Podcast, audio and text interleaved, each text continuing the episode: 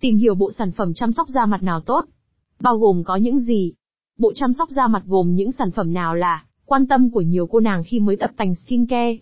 Bài viết này giới thiệu cho bạn các bước chăm da chuẩn chỉnh cả ngày và đêm để có một làn da căng mịn, tươi tắn và trẻ trung.